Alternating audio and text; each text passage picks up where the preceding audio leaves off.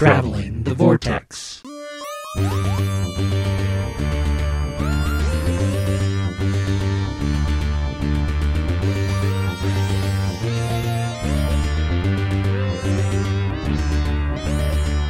We've joined the Doctors as she travels the Vortex and arrive at episode 510, where normal service is resumed.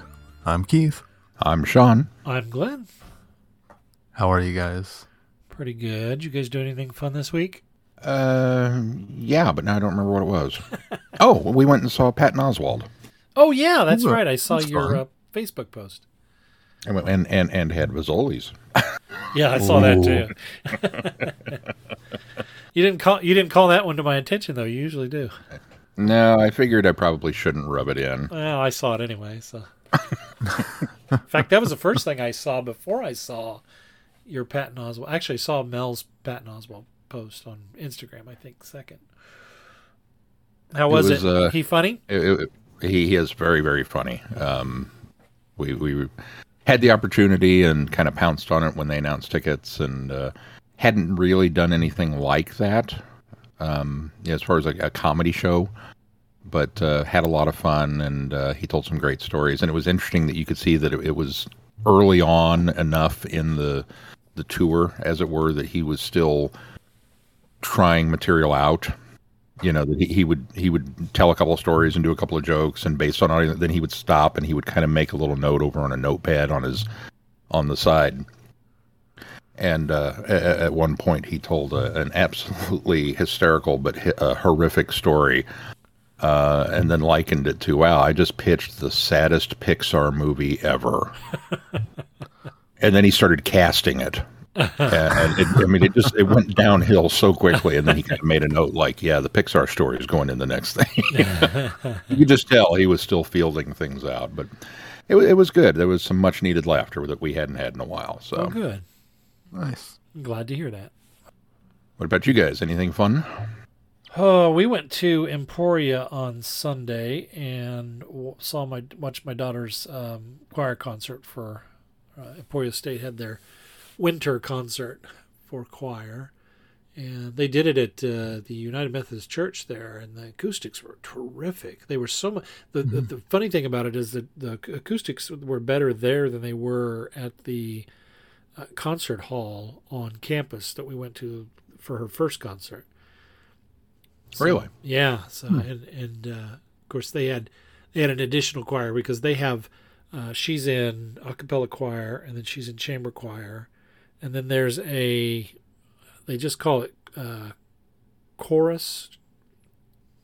I mean it's chorale. They call it chorale, and it's uh, pretty much anybody that wants to you know you don't even have to try out. You just come and say I want to be in your choir, and you don't even have to be a student. So, but and they're all really good. Even even the choir that you know wasn't necessarily all made up of music majors uh, sounded really good too. So it's quite we enjoyed it. Nice. Glenn, you going to go join the choir next time? I don't think I want to drive back and forth between Emporia here to be in a choir. But you're so talented. Well, I'll, I'll join a choir here if I need. Keith, did you do anything? I don't think we did anything. Celebrated my dad's bir- birthday. Oh, so I we- saw that. You guys did at the park. You guys got a pretty good day for it. Yeah, it was nice on a on a Sunday. We went out and about, so the kids like getting out doing that. Everybody caught up on uh, Hawkeye, or are you doing that this week, Sean? Uh, we're doing that this week, and due to a uh, hiccup in our programming, we didn't even start Hawkeye last week. Oh, is that right?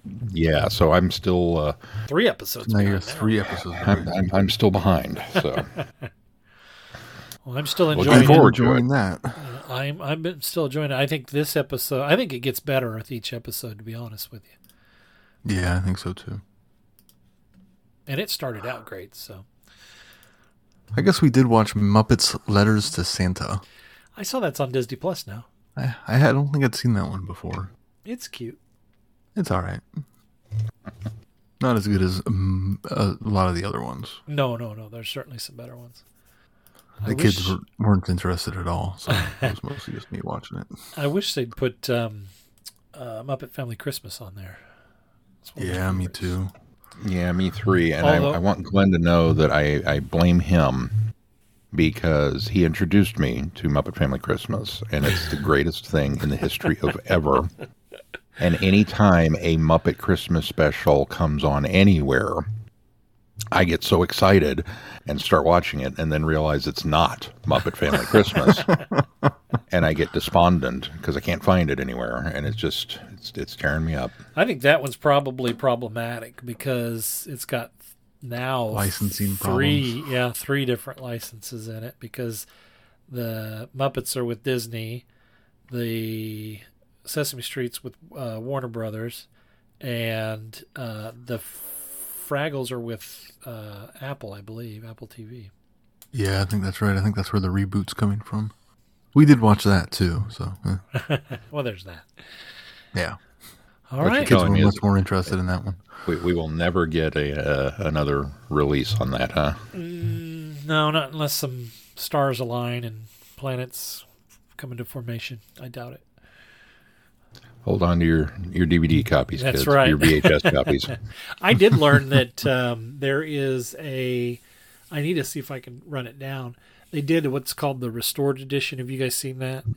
It's got a couple extra songs on it. It's got Fozzie doing a song with uh, the Snowman, and then the sing along medley at the end is actually extended and has two additional songs in that. So Oh wow. yeah. So um, I was listening to a podcast called Moving Right Along, and they were they're watching it, and I was jealous.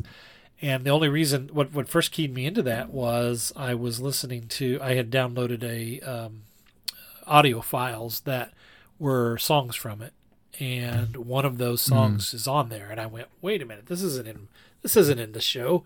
And then uh, serendipity, I was right after that listening to the podcast, and they said that it was, and it, the restored edition is the it's all of the commercial releases cut those. The restored edition added them back in, but unfortunately, when it gets to that piece in the show, they say the the picture quality goes down because the the print the, Oh. what they used to restore didn't the print wasn't as good as what they had commercially. So That makes sense. it's just too bad.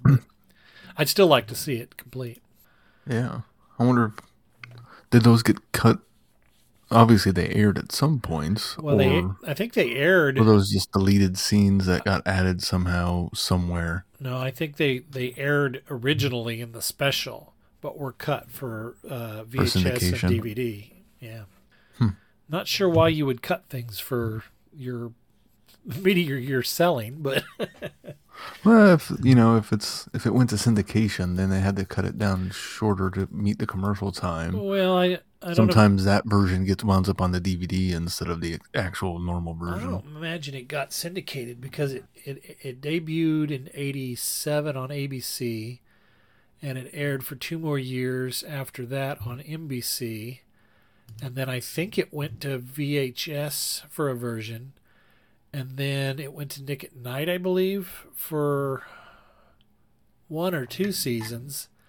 And then it, I think it was released again on VHS and then on DVD. So. Hmm. So Well, I mean, the only knows where any syndicate of those might cut it down to yeah, get the- more well, I. I think the ABC and NBC both aired in full, but the maybe they cut it down for the Nick at Night version. I don't know. weird. Yeah,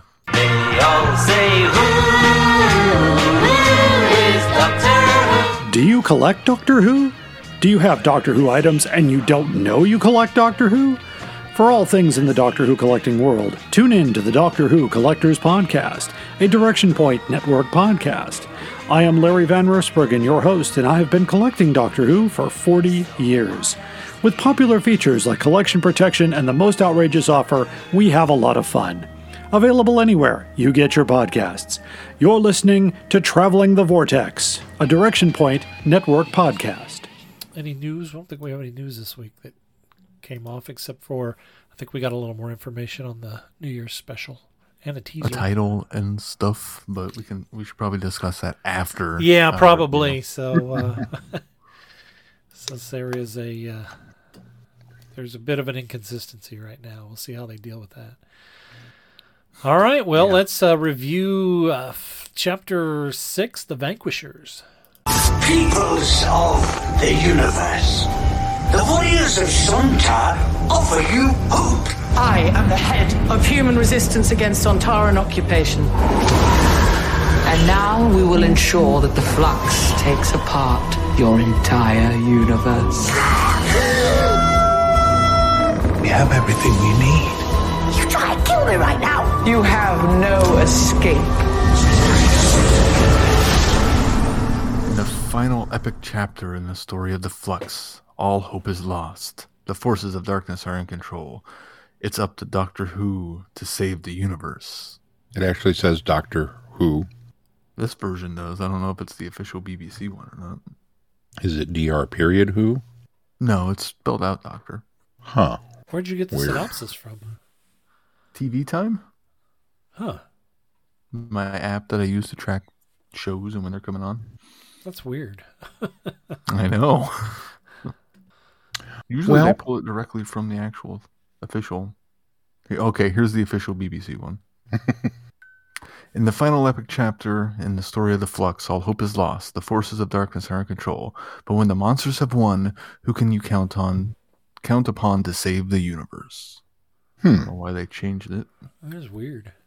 Well, changing the synopsis didn't uh, do much for the episode anyway. uh, who wants to start this week? D- didn't change my mind much.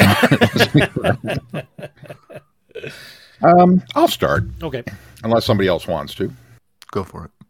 So, I liked it. I didn't love it. I don't feel like they stuck the landing, as it were.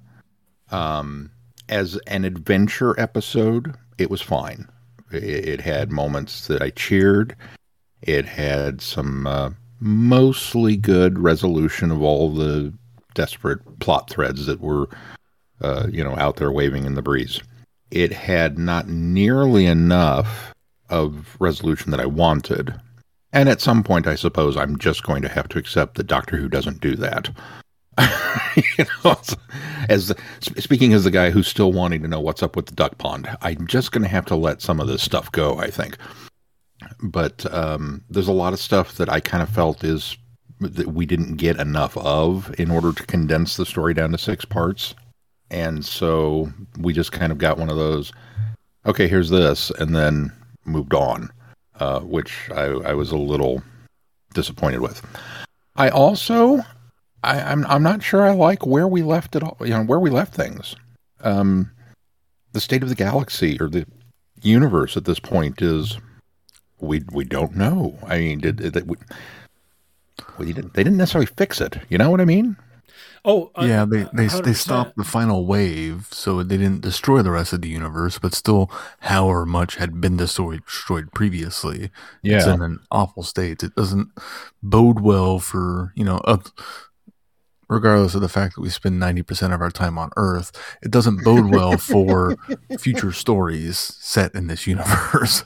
There's not going to be a lot of options left, from what I can tell. Well, yeah, and, and Tecteun pretty much explained that the the flux had pretty much ravished the rest of the universe, and that all that was left was kind of Earth. Not all that was left, because there were still obviously sectors for The Sontarans, and the- Sontarans yeah. and Cybermen, and Well, and there were But- several galaxies in her um, holographic. yeah. But, thing uh, there, but I, still. I, I'm with you. I just didn't feel like they gave us a good enough resolution of of what you know. Where does this universe stand now as as we leave it? So. Um, I agree with what you a lot of what you're saying, Sean. Uh, uh, a lot of it, the story, uh, a lot was set up for this story. For the most part, they tied off most of the loose ends, but I think it sort of felt like a rush to the finish line. I think I, I'm I'm with you. I enjoyed watching. I had a lot of fun, and so that's why I'm kind of torn because I'm I'm pretty critical of of what they did. I think that I think it's better than the sum of its parts, but those parts don't quite satisfy. I think I ultimately think that it needed it now looking back at it, I think it needed probably 8 or 10 parts. I think it needed more stories to do what the the War of the Sontarans and Village of the Angels did and focus more on certain aspects of the story. Uh, because I think like uh, is it Diane, the gal that was in past that was in Mhm. past we we didn't get near enough of that story. Mm-hmm. And by the end, it sort of, you know, they were obviously skipping ahead a little bit, but by the end, it was only, it was merely just a setup for a way to where to stash the flux, and which I thought was clever. I thought that was that I didn't, I kind of didn't see that coming. I totally didn't see that coming. Yeah, I thought that was but- a great reveal. But I sort of now wish we'd had more with her, like just really more of a story of her figuring this stuff out. By the time Vinder finds her, you know, is in there and, and locates her, she's talks about all these different things that she's experienced, but she doesn't look and look like she'd been there more than a day. You know, she's. I kind of felt like she should have been a little more unkempt, and and like time passage was different for her, and she she had more you know eh, close calls and experiences, and I don't know, just that that that seemed a bit off to me. But I'm getting ahead of ourselves. Yeah, I I'm kind of in the same boat with you guys. I felt fairly satisfied with all of the small resolutions that we got throughout the story. It felt like all the all the, the little pieces that they put in place got resolved, and I was fairly satisfied through most of them.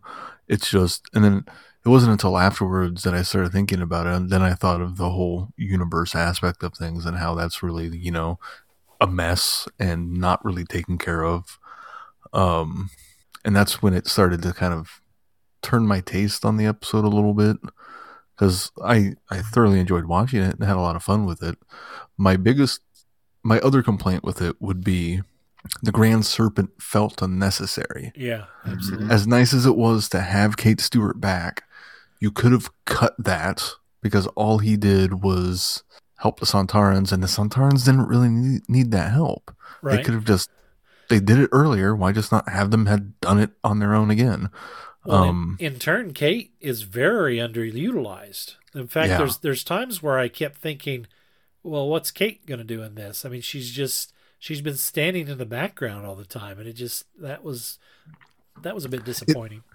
it almost felt like it was one of the cuts for COVID, kind of like the Diane story, where and the Joseph Williamson really, um, where it was going to be originally ten episodes, and they had to cut it down because of the COVID stuff, and those were on the chopping block. yeah, and they just had to piece the, the important bits from those episodes into the run and try to make it work as good as they could and it just didn't quite work as well as it could have otherwise Hearing you say that really makes me suddenly think, yeah, that's probably exactly what happened. Because in, in my head, I would like to believe that somewhere down the road, there's, you know, the ultimate director's addiction of Flux that's kind of been waiting to come out. And then it'll add 45 Chip minutes of unaired footage, and we'll go, oh man, you know, and it'll be so exciting. And knowing that it's COVID related, obviously they didn't even bother shooting it. It was just stuff that we, we, we can't do this the way that we want to do it. Um, but that really nails it because we didn't get enough with Diane in Passenger to really warrant her being there. We didn't get enough with Williams, especially finding out that this guy A really existed, B did not have city zoning permits, and just kind of dug wherever he wanted to for whatever reason. Giving that a historical, you know, uh, an actual historical slant with a, an alien presence is like, oh, that's why he's digging. Okay, that's really cool. I, I- you know, you could have done a whole episode about that, and they probably planned to. We just didn't get to see it, which is really unfortunate. Um, the Grand Serpent's another one. There's absolutely no reason for him to be in this story other than to lead to the downfall of Vinder and his out on that uh, ro- uh, research station. That's the only reason for that character to be there. His betrayal of, of humanity, his ties with the Sun, none of that mattered. yeah, Absolutely. Mm-hmm. None of that came into play. You could have still had Kate Stewart showing up and, and, and being, you know, the head of the resistance, because of course she would. But because she wasn't utilized very well in that episode, we had to give her some business with the Grand Serpent to kind of build up her character and make her a badass that we all know she is. And yet that still kind of falls flat in the grand scheme of things because, well, he's an inconsequential villain.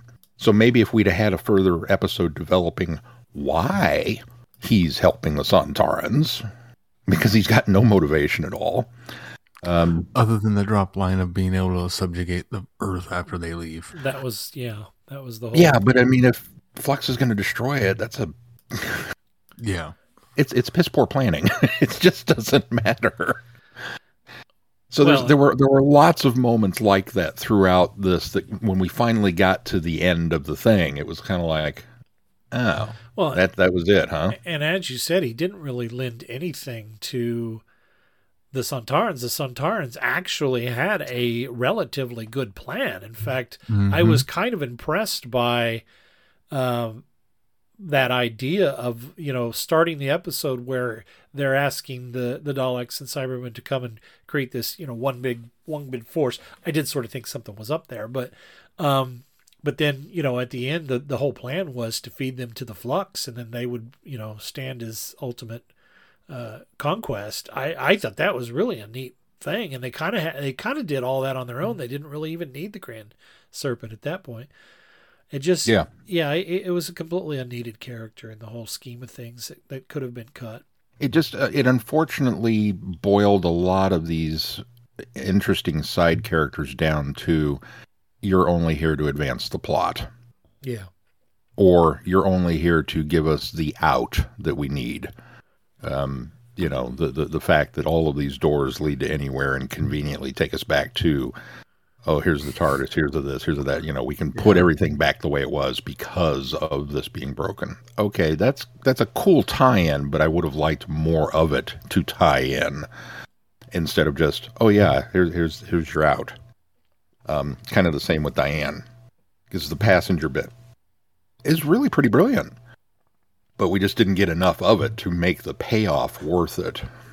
I think the other thing that happens is Swarm and Azure's story seems to kind of fizzle at the end. Yeah. Um, it yeah. was a very uh, unsatisfying con- uh, defeat. Yeah, well, their their their whole their whole goal was to control the flux and watch it destroy Earth over and over again, and bring the Doctor as a sacrifice to Time, who's their savior. We just need a little more behind what they were doing, and I think Time saying that it'll get her in the end sort of kind of felt forced, you know, as the foreshadowing of her regeneration coming up when she confronts Time at the end. I just I, I felt like there could have been more to that, but it just it feels like it feels like Chibnall felt like oh, okay, I got to wrap this up and figure out how to how to end this storyline, and it just it it almost was like they were the device to get the Doctor to time so that time could say your your time is ending.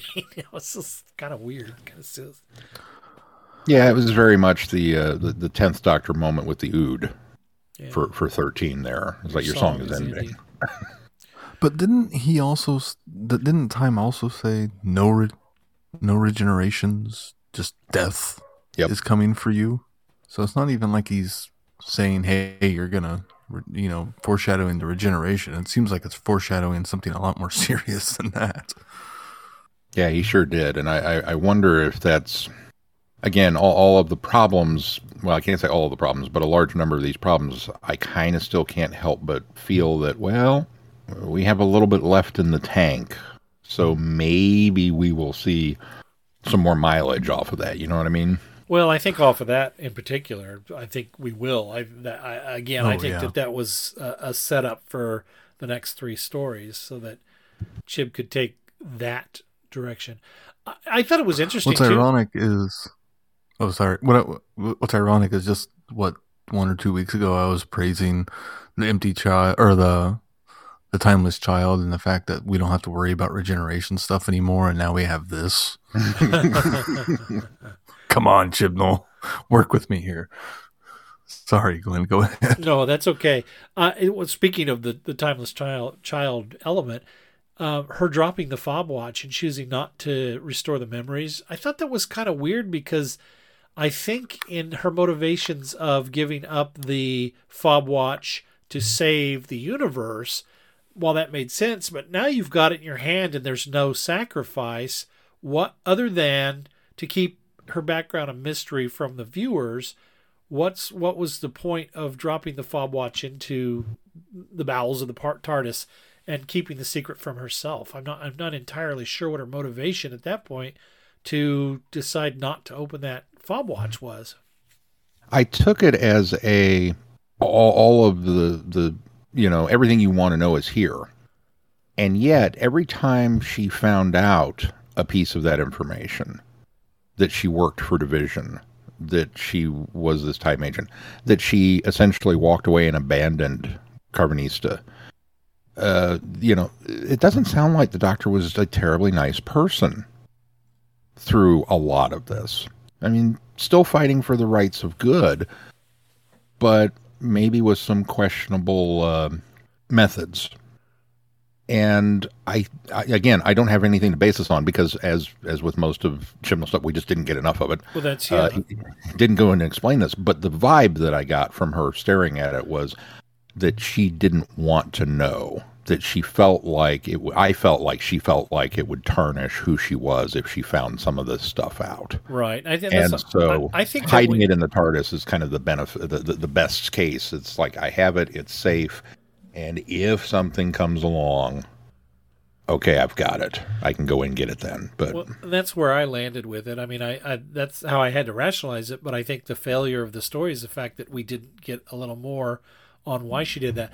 And the other thing that I, I, I have issue with is the Doctor has not parted from King, even in her memory, has had some poor partings with companions as well that probably wasn't any different than Ca- you know or much different than uh, Karvanista and so I don't I don't buy that the fact that oh she feels bad because she left him and and because she's left other companions high and dry before too and and she's uh, you know she's had remorse for that. But so that's not a good enough reason for me to believe that that's why she didn't want to open the the fob watch but she obviously did look at it as though she didn't want to and so i got the vibe too that she just didn't want to know but it, they were, there was no satisfactory answer for why she doesn't want to know yeah, there were many things that were unsatisfactory.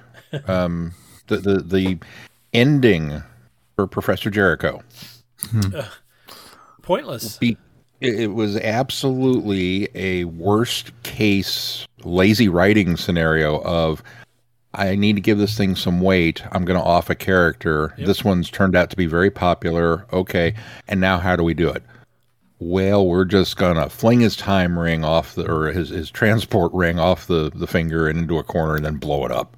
Well, what sense does that make? That's not, Yeah, why couldn't the player have grabbed him and transported both of them?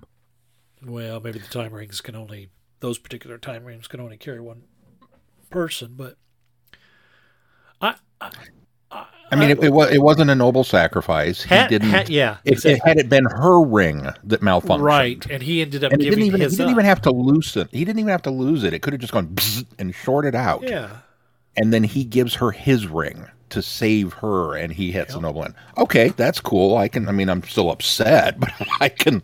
I can get behind that. But no, just because it, it again, it robs him of agency. It makes him feel like uh, he was kind of a buffoon there, and well, you got tripped up there at the end. right And he was too cool a character for that. Deserved a far better going out bit. Yeah. I hope Big, Um, Big I hope Big Finish gives us a whole bunch of uh, audios in that two years that that uh, Yaz, Dan, and he traveled together. Yeah, more more more of uh, of him. Um, overall, the whole thing felt like Attack of the Clones. yeah, a little Now- bit. I'm an apologist for a lot of the prequel stuff for when it comes to Star Wars, and in particular Attack of the Clones. There's this thing in fandom now where they really dog on this movie, and you know put it down as like the worst one ever. And no, it's totally it's light years ahead of Rise of Skywalker, and I don't think it's as bad as most of Phantom Menace. But it, it, it does have some problems. And one of the problems is there's a lot of stuff that's set up in Attack of the Clones that is then abandoned. And we're not going to talk about it because we got to get the war started. Yeah. Starting with, you know, well, who who actually commissioned the clone army? The entire movie is this big mystery that Obi-Wan's chasing down who done it. And then we don't find out. You had to go and read one of the books that's set in between uni- uh, uh, movies in order to find that out. There's a lot of that going on here because we get this whole discussion of what is the flux. and then this very tantalizing dropped bit about, well, it's antimatter from outside the universe. Now, any Doctor Who fan worth their salt should have had their ears perk up. Oh, at that I point. did. I did. In fact, I, I, that I, I got so excited thinking, "Oh, you're going to bring Omega into this. What a great idea! This will be, this will be terrific." Now, this is how this series needs to, you know, like culminate. And then Omega never showed up. Yeah, and then nothing. It, it just, it just. So what? So we still don't know who released the flux. I mean, Well, Division. Division did, know but, Division. but Division, who, who, who yeah. built it, and and was it built for Division? For what purpose? Was it gifted to them? We don't know. It's just a convenient thing that happens. And eh, while there's a part of me that kind of would want to argue, well, you don't need to know the who's and the whys and the wherefores. But yet you set up so much effort getting to the bottom of that that, well, yeah, now I want to know. right. And if you don't give me that, I, I feel cheated. Um, kind of the same with um, the Grand Serpent. I mean, we've kind of established he was a worthless character, but if we're going to bring him in, we, we needed to know more about his motivations for, for trying to take over and ally himself with the Sontarans. I, I still want more of the, the, the you know the post season wrap up, as it were. Are we now going to be traveling around in a post flux universe that has not a lot in it? a lot of empty space, broken planets, and you know the grandeur of things has been lost. If so, okay, there's some potential story elements that can be had there, and some cool ideas, but it's got to be handled right. And I worry that it's not going to be. And I really, really worry that RTD is going to have a mess to clean up when he comes in. That he's just going to have to choose whether or not he's keeping it or ignoring it. Now, it's not all bad. Like Attack of the Clones, there's stuff that I like. I, I liked the fact that we got, I thought, a very satisfactory uh, conclusion with Vinder Yep. and uh, uh, Mm-hmm. what's her name? Bel. Bel. Turns out the baby wasn't important at all, which is okay. Just a little character development. It's just a little character development, and I'm I'm fine with that. I thought that was was well handled, and it was emotional, and they come together, they get the embrace, and I'm like, okay, great. Um, I liked the fact that Dan is sticking around, uh, you know, to, to come forward. That Well, that excited me because I was afraid that maybe he would just have this whirlwind adventure and However, go back to go back to his soup kitchen. However, the problem with that is is that that was another unsatisfactory point is they've gone through all of this and they made her the uh, uh, motivation for Dan and she's dogging on him still for being late and then when they, he decide, when he asks her out again she still says no I it almost feels like they did that so that Dan didn't have any ties and could go off and explore, you know, adventure some more. But that was completely unnecessary as well because you'd already kind of set it up that way. You she was kind of pointless through this whole thing other than having a reason for us to understand a little more of what that, you know, passenger was this uh, vessel and give the doctor the idea of how to get rid of the the flux but just having her turn him down again at the end it was like it was heartbreaking i thought it's not his fault he didn't know that she you know was going to get cat it just it, that was yeah i'm glad dan got to go off with the doctor but i just i her as a character i don't i don't give a care anymore I, I liked the fact that Claire got to uh, you know resume her life. yeah And that we got to bring her back and she got right? to do something. Yeah. Yes. Um, so, so that was cool. I like the fact that the Daleks and the Cybermen are both dumb and fell for this ruse. Sorry, guys, but no it's all right I almost feel like I need to be Team Sontaran just to balance the two of you out. and so there, there was very much a part of me that was just cheering during that reveal that this is a this is a big move for them. it's kind of like, yeah. and I, I loved the I loved his speech. You know, we're we're going to talk to everybody except the Rutans. You can burn in hell.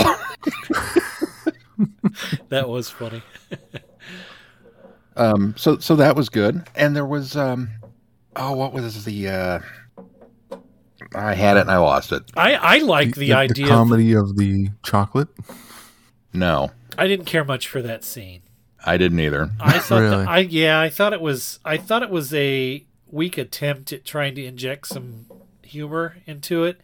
Yep. And I think that I mean it makes sense that we have this rogue Sontaran that's addicted to chocolate, and, but it just it, it it it was almost played for laughs, and it kind of made it kind of undersold the the Sontarans a little bit. I mean, if if you're gonna make them if you're gonna make them goofy, make them goofy, and make the whole race of them. But when you've got them finally coming up with a really good idea and showing that they truly are, you know, masters of of, of command and and uh, conquer, and then you've got this one Rutan that we're gonna, you know, have some fun with. I uh, yeah, that was that, that kind of ruined it for me. It it, it, was forced. Yeah. And now, don't get me wrong. Yes, I did laugh once, Oh, I did too, but but but it was also because uh, of Dan Starkey's delivery, though. Yeah. It, it it just it became uncomfortable delivery. Yeah. You know, or you know, an uncomfortable humor versus a, a genuinely funny moment. Right. And I don't know, maybe they felt like, well, we haven't had anything to laugh at for a while, so we'll, we have to go back to the potato heads for for humor. Oh, bring Dan Starkey back and let him do some stuff. And it's kind of like, poor Dan. Except they did Well, he have played three different Sontarans. I Yeah. mean, he had two at least that were competent. I, yeah. Uh, well, it just but the thing One is, of which was executed for incompetence. right but that's just it every time we had a Okay, dan so that's starkey fourth played one. every time we had a dan starkey played not every time but most of the time we had a dan starkey played it, it was like they were he, they were trying to channel strax and i just i did i think that was unnecessary um i and and there was enough humor with i thought one of the the shiny moments is uh, I love the idea of the doctor split across three uh, areas. I thought that was a neat thing, and her bouncing off of uh, you know she could have very much taken that and gotten a little bit silly with it, but I think it's balanced really well, and there's humor there because she makes the comments like, you know, oh, I've got a crush on her, and and the you know when uh, when she interrupts the her other self, and then she says, oh, I'll, I'll let you, I'll let you say that. I mean, it's just there, there were little moments between herself and herself that I thought were funny enough that was carrying the humor for this. The multi doctor aspect of it is probably the highlight of the entire story for me. just oh, every single bit of it was just so much fun to watch. Yeah. And see her bounce off of herself was just it was well written and well acted, just overall. And a And very clever full idea. props, absolute full props to, to Jodie Whittaker for delivering this performance Uh-huh. where she swings so wildly from one extreme to the next throughout this episode. She has moments of heavy drama. She has moments of light levity. She has moments of, of you know, goofball fun. She has very doctorish moments and lines to, and things to say. And then she has these really touching uh, the, the the thing I was going to come back to is the bit at the end with her and Yaz. I, I love the fact that we finally kind of get a, you know, I'm sorry, I've I've kind of not been open with you about this, and I should have been. Again, based on her experience with Karvanista, which I think is what probably planted the seed for my believing this is why she didn't want to open the watch. Um, but it also now okay, maybe it's just me. I got to ask this we've had multi doctor stories before. And the ego of the doctor always kind of gets in the way of working with the doctor, which uh, has always led to these great moments of comedy with Sand Shoes and Granddad and, and, and these kind of gentle barbs that aren't quite so gentle. Scarecrow, Fancy Pants, uh, you know, just all, this stuff back and forth. And then we get the doctor meeting herself. So it's a, still a multi doctor angle, but it's a completely different dynamic. And the first response is, Oh, you're kind of hot. And there's a part, I mean, now, okay, first of all, I'm not a prude. wasn't it wasn't stated quite that way, but Well, she says she has a crush on her, but it was more of a for me it was more of a because How of her brilliant in- is she? yeah of her intellect and not necessarily because she was hot. I, I just, you know, I, I'm not a prude. I have zero problem with that. And I, if it were me, yeah, I'd probably have a crush on me. I'm hot. I can admit that. But at the same time, is it because it's a female doctor that we went there. Now, if you guys didn't feel it was, if you thought it was more intellect related than anything else, I'll drop it here. But it just it didn't seem like that, and I wonder if, as good as the joke was, are we treading on some thin ice or some dangerous ground by making that implication? Are are we undermining the fact that we have a female doctor and then we have to make that joke? No, I To think me, it, that entire interaction felt very Matt Smith. yeah. Yeah, So I don't think it had anything to do with her being a woman. Yeah, I don't think Okay. it did either. And I, I and I, again, I think that, that that it was done in the spirit of she was impressed with her and she was she she loved her intellect. She loved her own intellect. I don't think it was a she showed up went oh this uh, it, there was nothing sexual about it or there was nothing attractive about it. You know, there was nothing there was nothing visual about it. So I don't I don't think it was at all uh what you're saying. I, I don't think Okay. it was. I just wanted to ask because I I got, like I said, I got a different vibe off of it. But if you guys don't think so, then okay, I'm good with it. The chocolate thing, not so much though. Just, I You mean, know the fact what? that he, the fact that he left a whole trail of breadcrumbs or candy wrappers for them to follow, that there was enough of a thing where they were able to pick up. Oh wow, look at this! The seven convenience stores have been hit. you know, just dude, really? That's like the guy that goes to rob the liquor store but wears the, the light up shoes when he runs off into the forest. I mean, come on. The like cops you, just had to follow the trail of beer cans all the way to his house. I'm like you, Sean. I, I laughed. I thought I laughed at it. I guiltily laughed at it, but I just it, it just didn't land right. That whole the whole scene at all. Um, speaking of chocolate, should we give our code word? I think we should give our code word. So this is your last chance. Bum bum bum. As uh, anybody who's been listening to the show knows, we are giving away a copy of Looney Labs Doctor Who Flux. It is a brilliant and amazing card game that in no way, shape, or form ties in with the current season other than the name, and it's spelled differently. But we thought it was a cool tie in to the current season because of the name and the fact that, you know, the, the rules constantly change, much like the universe is now constantly changing. So it worked for us. At any rate, all you have to do is send us an email, feedback at travelingthevortex.com, and include this keyword chocolate. That's all you got to do. And that'll get you an entry to win this copy of Flux. And if you did this with all of the keywords, and you still could, if you go back and listen or you have all the keywords written down, you can send one email with all six of them. That'll get you six entries. So go and do that and get us that information, and we will pick somebody next week and gift them this glorious thing. Maybe you'll keep it and play it yourself. Maybe you'll gift it to another Whovian as a Christmas present. Tis the season. So get on that. All right, and don't forget you can uh, also go to the uh, website travelingthevortex.com and click on that contact us link, and there'll be a little box there you can also fill out. That'll that'll get to us through uh, feedback as well. I'll tell you the uh, the house being used as a metaphor for the Doctor's memories. I thought that was kind of neat. It was it was a good visualization. Also, especially when he's deconstructing the house and she sort of, you know, is having those same effects from it, and then he reconstructs the house, and you know, she kind of comes back to pulls back together. I thought it was kind of a good representation.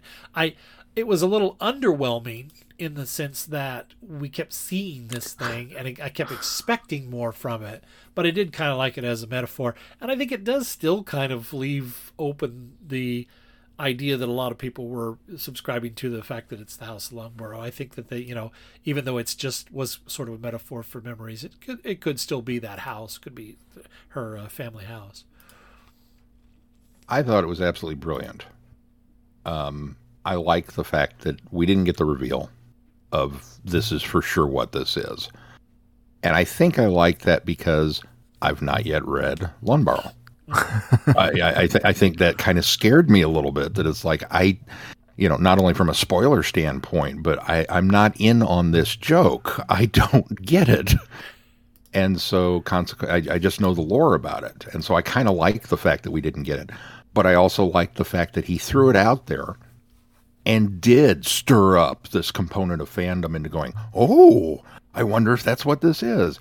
And then gave us just enough because the fact that this construct is her memory is her, her her past life is is so intrinsically tied into her, and then Swarm destroys it, and it unravels the fabric of the Doctor, much like a loom.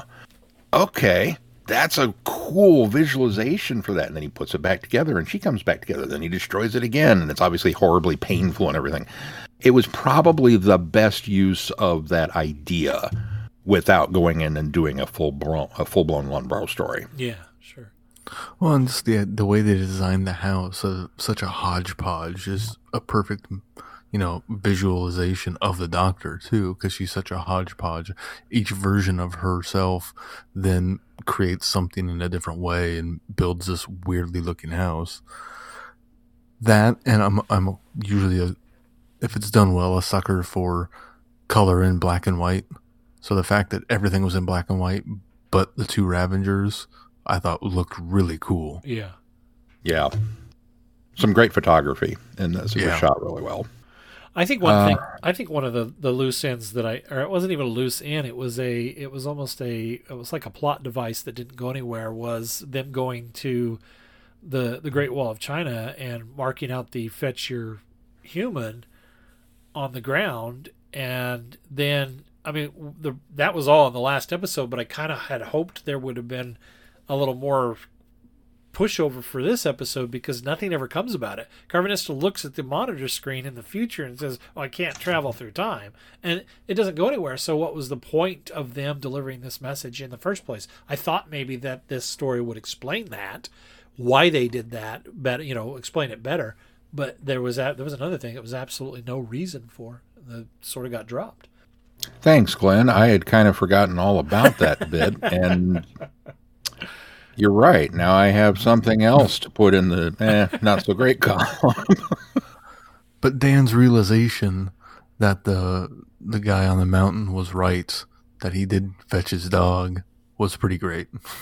Yeah. yeah. Once once he releases him from the, the little prison he's in. yeah. And that's the other that's one thing I I also didn't like with kind of how they left things. While it's cool that Karvanista and Vinder and Bel are off on a ship gallivanting the whatever's left of the universe, the idea that, you know, all of his species is now gone is kind of like, oh, I, I really liked him as a character and I assumed I would like the rest of his species too. And now that we won't get to meet any of these other ones or, you know, now he's just alone. It's oh, that's kind of put a sour and sad note on everything. Right. Yeah. I thought so too. It definitely came across as an unneeded atrocity. Um, there, there are times in Doctor Who where the bad guys do horrible things, and it's I don't want to say justified, but it's within the context of their character and it's you know the motivation of the plot, etc. And that one really it, it felt over the top because the Sontarans have just come off of this funny chocolate business uh, and we're making them kind of goofy, even though they are ruthless. They can't shoot straight for a clone warrior race. They, have worse shots than stormtroopers. But to know that they did that, and that there's now a whole bunch of Lupari bodies floating around in the vacuum of space, and I mean, let's be honest, it's not quite such a thinly veiled metaphor for man's best friend. this is, we're talking dogs. Yep. Any any any any bad thing that happens to a dog, my hackles go up. you know, I'm reminded of uh, oh, what's the old western Shane, where you can show Shane to a group of people, and he'll go out there and kill person after person after person. People go down left, right, and center in this movie, and the audience doesn't mutter a word. But you threaten the dog, and everybody gets all up in arms.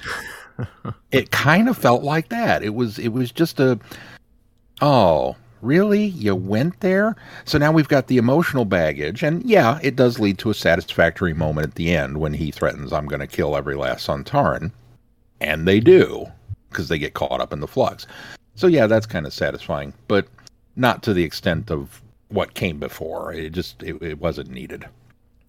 Actually, I think it, it would have worked better had they not had that moment of comedy with the chocolate. I think that, that it wouldn't have felt so unbalanced, but I think at that point it sort of unbalances the the um, the story and the and the and the, the levity and the brevity there because it just it was way too much after after doing some of that silliness. I completely agree. Yeah. It also suffers a bit from the unevenness of, of too many companions. Um, because we've really got a full TARDIS by the end of this thing. Yeah. And then we're going to give you another doctor on top of that. and they're figuring things out and then going, oh, right, I should explain this. Okay, so you go do something. and you go do something else. And you two, we're going to put you in mortal danger and plug your brains into this psionic whatever it is thing on the Sontaran ship after you get captured. We're going to hope that they leave you alive long enough to do this. And uh, it's going to be excruciatingly painful while they sift through all this psychic stuff. But we need the information, and then we'll beam you out at the last minute. Wow, that's that's kind of harsh, Doc. I mean, okay, just you know, Time Lords are telepathic. Couldn't you put one of you in the chair? I, you know, just thought, just an idea. I'm still salty about the loss of Jericho. Obviously, where I'm coming from. But it, it just there there were there was a lot crammed in there, and a lot of standing around going, "What is she talking about?" Until they gave them something to do, and frequently there wasn't much for them to do. It was go and take care of this one thing because, well, that's really all we had room for in the story. I like uh, how later on Yaz calls the doctor out of like, okay, now explain it like we don't know what you're talking about. Yaz continues to shine. I, I, I really liked uh, for Well, for she- what they gave. She finally gets a chance to shine. Yeah. But I mean, you know, all, all throughout the season, her take charge attitude and, you know, sh- it's not just what would the doctor do from a Claire standpoint. It's a what would the doctor do from a I have to take care of the people that are with me Right, right, standpoint. right. And uh, I thought that came through in spades uh, in, in every iteration, whether it was the Weeping Angels or repelling off the Great Wall of China um, or, or this one. And, you know, she was she was right there. I love that moment when the Sontarans are coming through the doors at the beginning, and she hooks the rope over the, the door, the one door behind them, and pulls it open. I thought that was a great moment for her. yeah. Yeah. Yeah, it really was. Dan felt a little short shifted, but Um, yeah, it didn't seem like for, for had- being the new guy on the block. Yeah, he didn't seem like he had a lot to do in this one. Hopefully they'll remedy that by giving him more later. Well, He's also done a little bit more than he has on most of the season. right, ex- that's what I was going to say. The first half of the season was a little Dan heavy, anyway. So I'll tell you, it, it's it's this weird situation for me because I still look back at it, even after us picking it apart now. I still look back at it go, you know, I, I still had fun watching it. I think that the, the performances carry it really well. Unfortunately, there's just a lot of people and a lot of things going on that, that you know, uh, there's a lot of unnecessary. But I had fun. I think there was a lot of good dialogue in there. It's a lot of action. It doesn't give you a chance to kind of slow down, which is probably to its benefit that you don't you aren't necessarily when you're watching it thinking about all these little inconsistencies and these little things that are being left behind. But uh, overall, I, I, I enjoyed watching it. I just don't think it stuck the landing, and I just don't think it's a very good. It's definitely not a good ending for a a, se- a season, and it just it's not, overall it's not a very good episode. But I, I liked it. It's it's just it's kind of a weird thing. Yeah. Uh, I, I don't know if I'd go so far as to say I, that it's not good. I think it was it was adequate. I think Well, and- adequate's a better better phrase for I, it. I'll go with 'Cause that. I enjoy- I'll go 'cause- with that. Yeah. There, there are issues with it, but wha- when you still enjoy it, it can't not be not good. You Yeah. know, so there has to be some something there because we enjoyed it. Um, and I think overall, I mean, aside from the couple of my, two biggest complaints of the state of the universe and the Grand Serpent, I felt fairly satisfied by all of the resolutions we got throughout this entire story. So I I I, would say that it's a, a fairly decent um, resolution for the entire season. I'll give you that. I think adequate's probably more appro- appropriate. Yeah, I mean, like I said, I liked it. I didn't love it. I there was there was a lot of stuff that it had going for it, and and you're right, Keith. The the, the mini resolutions uh, they, they they tied up things nicely. it's just I I think it's one of those that the more you think on it, the more you start to pluck at it and realize that well, it was kind of like ice cream for dessert, where you went out and you got it and you thought, hey, this is going to be great, and then you ate it and it was like, well, I really shouldn't have done that because now I feel kind of ucky and, uh, you know, I didn't need the calories and you're kind of miserable about it afterwards. It's kind of like that because it just, it didn't sit real well. It's not, and it's not anything like that. That was, You a, ter- was a terrible metaphor. I go and have ice cream. Uh, well, I don't know. I, I guess never feel yucky Yeah, I just I don't I don't know that I feel yucky and, and that there was too many calories, but, but but maybe even if you do, I don't think that this episode was made made me feel yucky afterwards and made me feel like I had too many calories. It just it didn't it wasn't satisfactory. I think it's more like empty calories. Yeah, I think it's more like empty calories. It's more like, you know, sometimes when you decide instead of having a meal, you're going to, you know, drink your calories in, in soda or something else, and then you're not satisfied. Then I think that's kind of it. You know, I enjoyed that soda I had for dinner, but it was there, there wasn't enough substance there for me. might We be, go with might that, be, too. might, that might be better. I didn't mean to jump on your metaphor. It just didn't really No. work. I mean, that might be the way I felt after it, but I, I- I guess if you're equating that, but beyond that, the metaphor I don't think worked. well, like I said, I, I, sat there and I watched the episode and I was enjoying it. And I, I'm very, very happy that the timeless child element that most that I most feared could happen did not. So that that was, you know, that was that was me being very grateful and a good thing. Although, I suppose if I'm throwing another there are bad still three episodes. Yeah. that's that's a little bit like dropping a bowling ball and then going, well, thank goodness I didn't hit my toe with that, you know. But um, I, I just there, there's still a lot of I guess there's I still have a lot of unanswered questions because if we are in a post flux universe and that's where we're going to be for at least the next three episodes, How are their Daleks? well, yeah, that's definitely a looming question as well. But I, I, that one's another one that I kind of write off, like you know, well, the master's going to come back. cockroaches. It doesn't matter that he was on fire when we last saw him; he's going to come back. You know, we're not going to explain it; it just happens. It's Doctor Who. But where, where, what happened to the? Oh, we're going to go over here to this new universe. So we lost Tecteun, so that was the end of that. And did they establish? Did the Ood have an escape pod? oh, we don't know what happened Ood to is that. still Ood. there. he just Okay, so now I have station. another. Now I have another problem with it because the doctor totally abandons the Ood, and then when she stops and goes, "Oh, one more thing," I went, "Oh, thank God, you're going to go back to rescue." him." Nope, we're going to go over here and do this. Like, serious? I- what about the Ood? I think that the I think that Ood could be used as the reset button. I think that leaving the Ood there probably allows Chibnall or somebody else to say, well, the reason the Ood stayed behind is because he was reversing all of this. He was, you know, introducing matter back into the universe and and t- taking everybody back, taking everything back to the status quo. I think is maybe what they could do with that. Ah. So if we return next week and it's completely back to normal, and that's why we have Daleks, that's what happened. We, we blame That's the the, Ood. that's the new headcanon. The Ood fixed it. Thank goodness the doctor didn't go back and rescue him from being alone on the space station because he fixed it. looking ahead, and this is coming from the guy who loves Daleks and doesn't really get enough of them.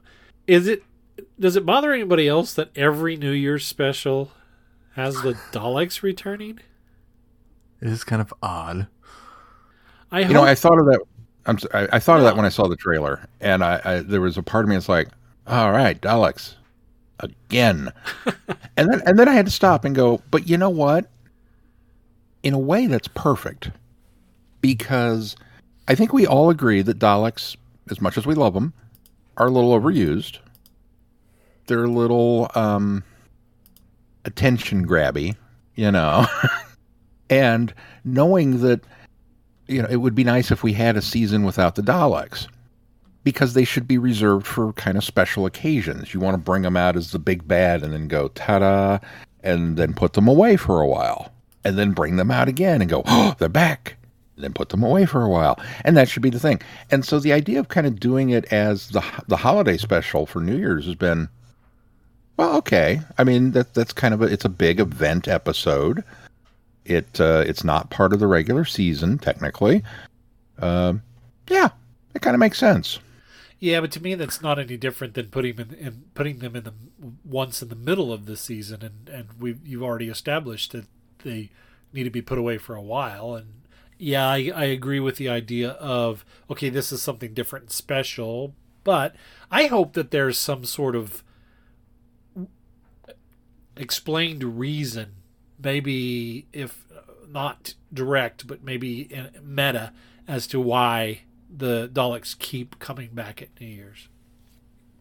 Well, the last one was a direct sequel to the first one, so maybe it's part of a trilogy. Maybe that was something else that Chibnall had planned from the get go, knowing that he was going to do three years, as he was going to do three Dalek stories that would all tie in together. Could The- be. Middle one certainly was not Empire Strikes Back worthy um, uh, of the set. Or like It's Amazing probably- Spider-Man 2 worthy. It, it's probably a little closer to Attack of the Clones. Didn't suck, but well, kind of have to be an apologist for it.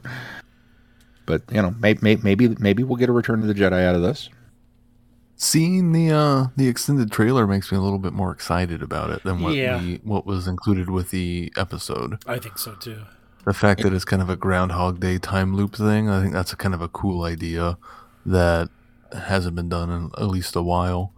And including Daleks in that, I think is kind of a, a cool way to have them involved, but have it be something different, you know, because at least it's not going to be the same thing as last year. Right. So there is an extended trailer. Then I have not seen it yet. Yes, you yes, you'll want to go check out the extended trailer on YouTube. I, I shall have to go do that. Hello, fellow time travelers, and welcome to the Doctor Who Target Book Club podcast, the only podcast to discuss, in story order, all the Doctor Who novelizations. My name is Tony Witt, and every two weeks or so, I'm joined by a two to three person discussion panel, including our so called expert who's been a Who fan since 1979. That would be me. We also get the views of intermediate, casual, and novice fans who either have never seen the show or who have never read these books until these podcasts, including Dalton Hughes. and Allison Fitz-Seyfried. you can find us on iTunes, Stitcher, Spotify, or wherever you find good podcasts, or even ones like ours. You're listening to Traveling the Vortex, a Direction Point podcast. All right. Well, Sean, what do we got coming up on the schedule? Well, coming up on the schedule, we leave the 13th Doctor in her broken, shattered, tiny universe and uh, go back to a simpler time when the universe was full of things and peoples and, uh, uh, and well, Daleks. Uh, Black and white. in black and white or color, depending on which version you're going to watch. Uh, the Evil of the Daleks, the animated. I, I keep wanting to call it a reconstruction. Is it still a reconstruction if it's brand new animation to fill in? I suppose, yeah, they're reconstructing Technically. the story. Okay. The animated reconstruction of the Patrick Troughton Second Doctor starring Evil of the Daleks. And it has finally come to uh, the shores over here on this side of the pond and uh, full DVD and Blu ray glory. And we will be reviewing all six parts of it. Nope. Just DVD. Just DVD. We will be reviewing the DVD and all six parts of it. I don't want to. I don't want to get anybody excited and go. Wait a minute. There's a Blu-ray version of it in the U.S. I was about to hop on Amazon. There's not. well, there is if you buy it and have it shipped, I guess. Well, and have a region-free, have a region-free player because it's. Oh, I didn't re- say you could watch it. Still I just said region you could two. buy it. That's true.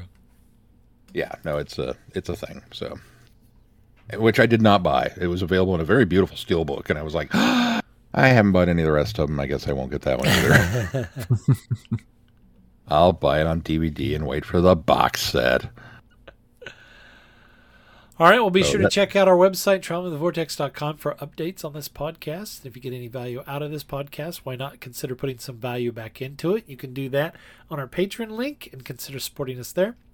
Also, please consider giving us a five star review wherever you subscribe to this podcast. Make sure you join the conversations on our listeners forum on Facebook. And one other thing I want to add this week is make sure you go to the Goodreads poll if you are following along with the Traveling the Vortex book club that Holly facilitates for us. Um, she has a, a poll up there for us to vote on for the next story that we will be reading and reviewing. So I actually think some of them are audios too. So whatever wins, we'll be reading or listening to. Anything else we need to do before we close this show? If not, till next time, I'm Glenn. I'm Sean. I'm Keith. Cheers. Good night, everybody. Be seeing you. Thanks for listening. You have been listening to Traveling the Vortex. Doctor Who and all of its associated programs are owned and trademarked by the BBC. No infringement is intended or implied. Direction point! Direction point! A Doctor Who podcast network.